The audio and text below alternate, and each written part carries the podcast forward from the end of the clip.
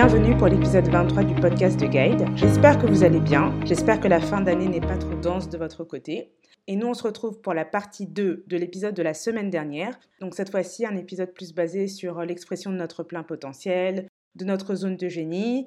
Et euh, la semaine dernière, on était plus sur déjà comprendre tout ce qui était la notion de euh, de limite de bonheur inconsciente qu'on peut avoir, de ce fameux réservoir de bonheur dans lequel on peut être un peu conditionné et que le but c'est de le faire sauter et d'être vraiment dans une notion euh, d'abondance. J'avais aussi, euh, je vous avais aussi présenté les quatre peurs donc, que le psychologue Gaydrix a identifiées. Donc déjà, le fait de se dire qu'il y a quelque chose qui cloche chez vous, euh, le fait de penser que si vous arrivez à avoir ce que vous voulez, vous allez laisser des gens derrière vous, le fait de penser que vous allez être un plus grand poids, un plus grand fardeau pour les autres, et la quatrième croyance, la quatrième peur, c'est le fait de ne pas avoir envie de dépasser ou d'éclipser quelqu'un. Ce sont les fameuses peurs qui causent, selon lui, cette fameuse limitation.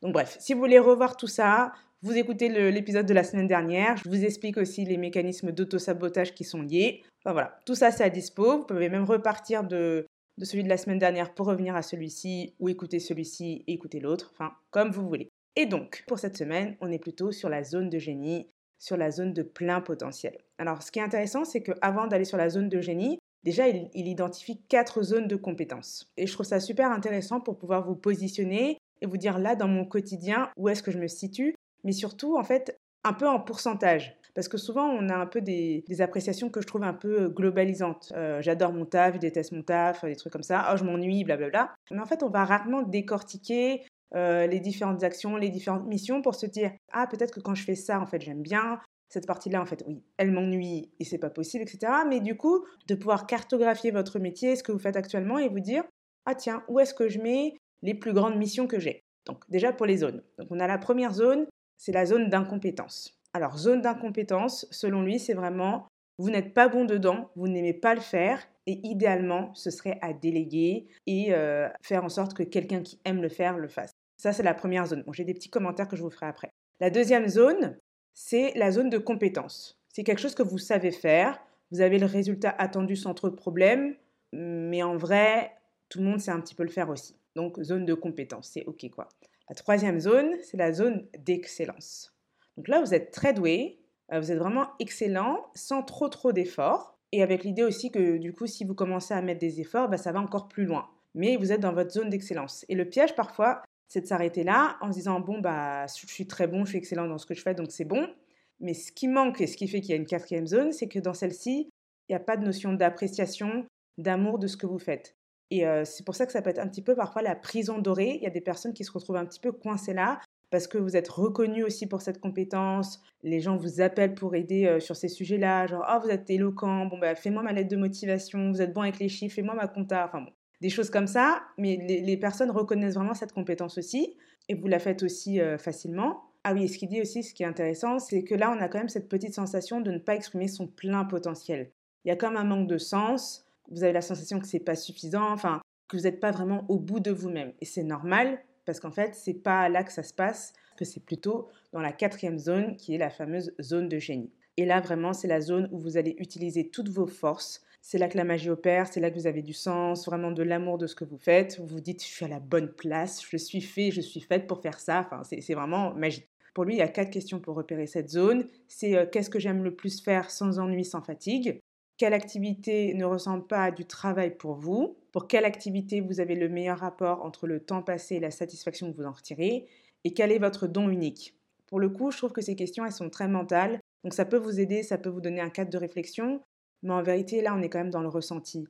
Ou vous l'avez vécu ou vous ne l'avez pas vécu. Et si vous ne l'avez pas vécu, c'est pas grave. Cette sensation de là, j'adore ce que je fais. En vrai, si vous avez la sensation de ne pas l'avoir vécu du tout, euh, je me dis, il y a peut-être des bribes. Il y a des petits moments, des petits projets, des petites choses que vous avez fait. Et alors, donc professionnellement et même de manière extra-professionnelle, des moments où vous vous êtes vraiment dit, mais oh là là, j'adore ce que je fais, trop bien, et, euh, et je veux faire ça toute ma vie, par exemple même des petits moments, bah, repérez-les, mettez-les bout à bout pour voir à quoi ça ressemble. Donc ça peut être intéressant de voir ça comme ça aussi. Et bien sûr, selon lui, l'objectif, c'est de vivre au maximum dans, cette zone de génie, de dire oui le plus possible à ça, d'être vraiment dans le plaisir, d'être dans ce qui vous nourrit, et de supprimer ou de déléguer ce qui ne l'est pas.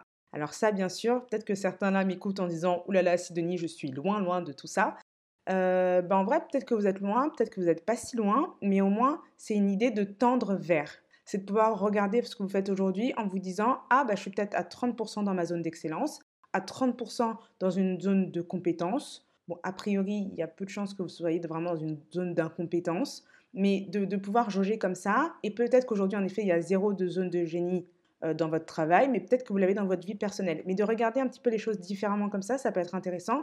C'est pour ça que je vous parlais des pourcentages et vraiment de cartographier ce que vous faites. Et d'ailleurs, de le faire pour différentes expériences professionnelles. Et peut-être que ça peut vous aider à vous dire, ah, en vrai, c'est à ça que ressemble ma zone de génie. Parce que si je mets, euh, par exemple, mon côté, j'adore faire des présentations, j'adore analyser, j'adore travailler sur la stratégie, etc. Si vous mettez toutes les choses bout à bout, ça peut vous donner une image un peu plus claire aussi. Et l'auteur a une affirmation aussi qu'il partage pour aider vraiment à ancrer cette idée de zone de génie. C'est chaque jour, je grandis en abondance, succès et amour, en inspirant ceux qui m'entourent à en faire de même. Donc je répète, chaque jour, je grandis en abondance, succès et amour, en inspirant ceux qui m'entourent à en faire de même.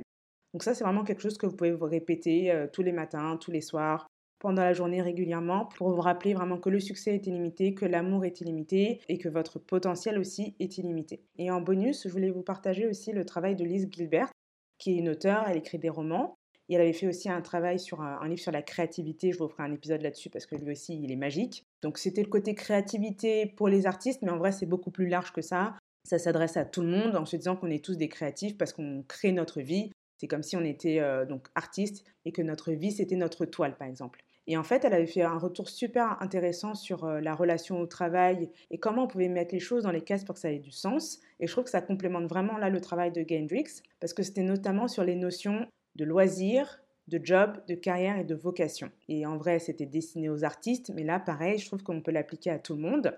Parce qu'en fait, elle rappelait que par exemple, un loisir, c'était quelque chose qu'on faisait purement pour le plaisir, ça nous fait du bien, ça nous détend, on n'a pas d'enjeu de performance, ou si on se donne un enjeu de performance, c'est vraiment entre nous et nous. Enfin bon, c'est euh, zéro pression, c'est tranquille ou quoi. C'est l'exutoire, euh, ça fait du bien. Donc ça, c'est le loisir. Après, il y a le job, le travail. Pour même l'amplifier, je pourrais dire job alimentaire.